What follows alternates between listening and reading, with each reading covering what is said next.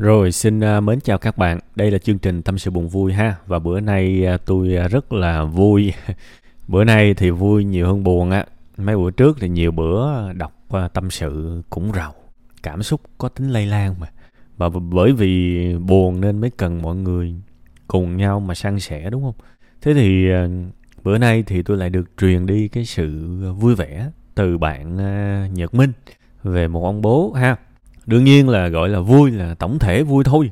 Chứ mà đọc câu chuyện của bạn thì nó cũng có nhiều cái thốn trong đó lắm.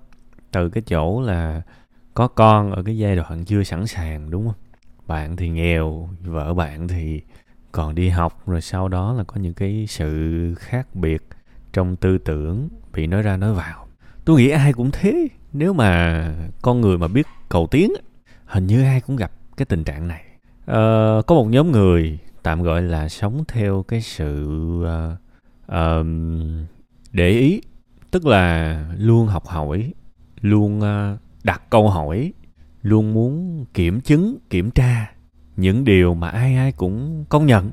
Và những người đó thì chắc chắn là sẽ bị đại đa số mọi người xung quanh sẽ nói này nói nọ, bình thường.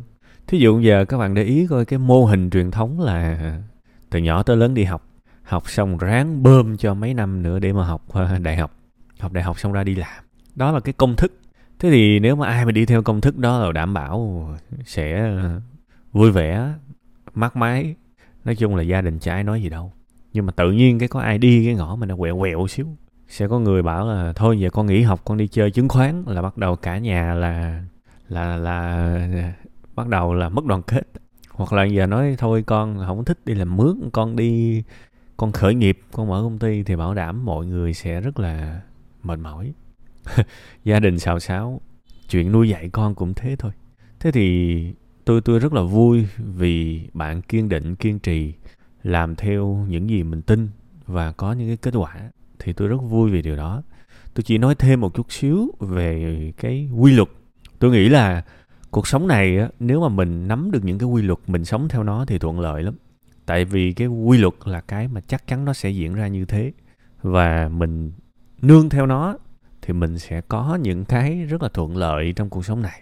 Thì câu chuyện của bạn nó cũng có cái quy luật. Đó là quy luật về ngắn hạn và dài hạn. Hầu như tất cả những gì chúng ta làm trong ngắn hạn nó sẽ đều rất là xào xáo, rất là khốn khó, nó không có vui vẻ gì cả. Nhưng nếu mà cái việc đó đúng và chúng ta có sự quyết tâm, có sự cố gắng thì dài hạn lúc nào nó cũng dễ thương hết. Dài hạn lúc nào nó cũng thoải mái.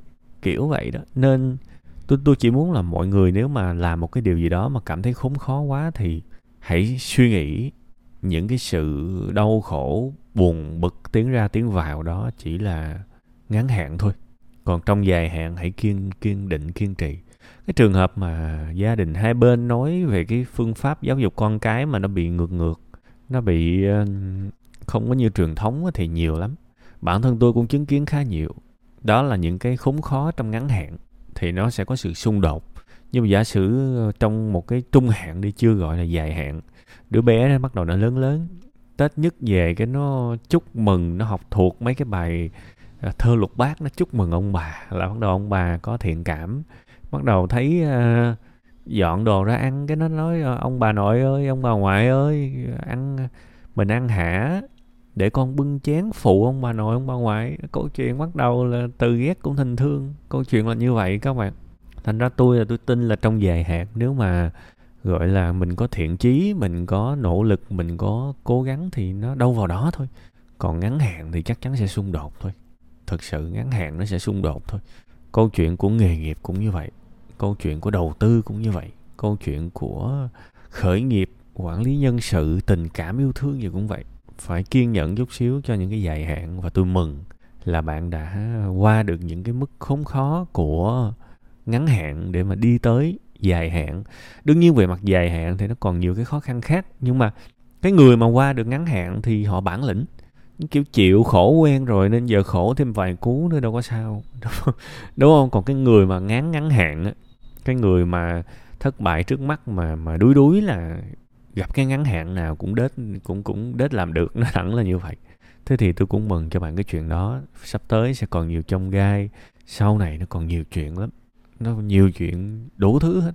Nhưng mà chỉ là mình giữ cái tinh thần, nếu mà có trúc trắc, có ngã, có trầy trật chút xíu thì đó là ngắn hạn.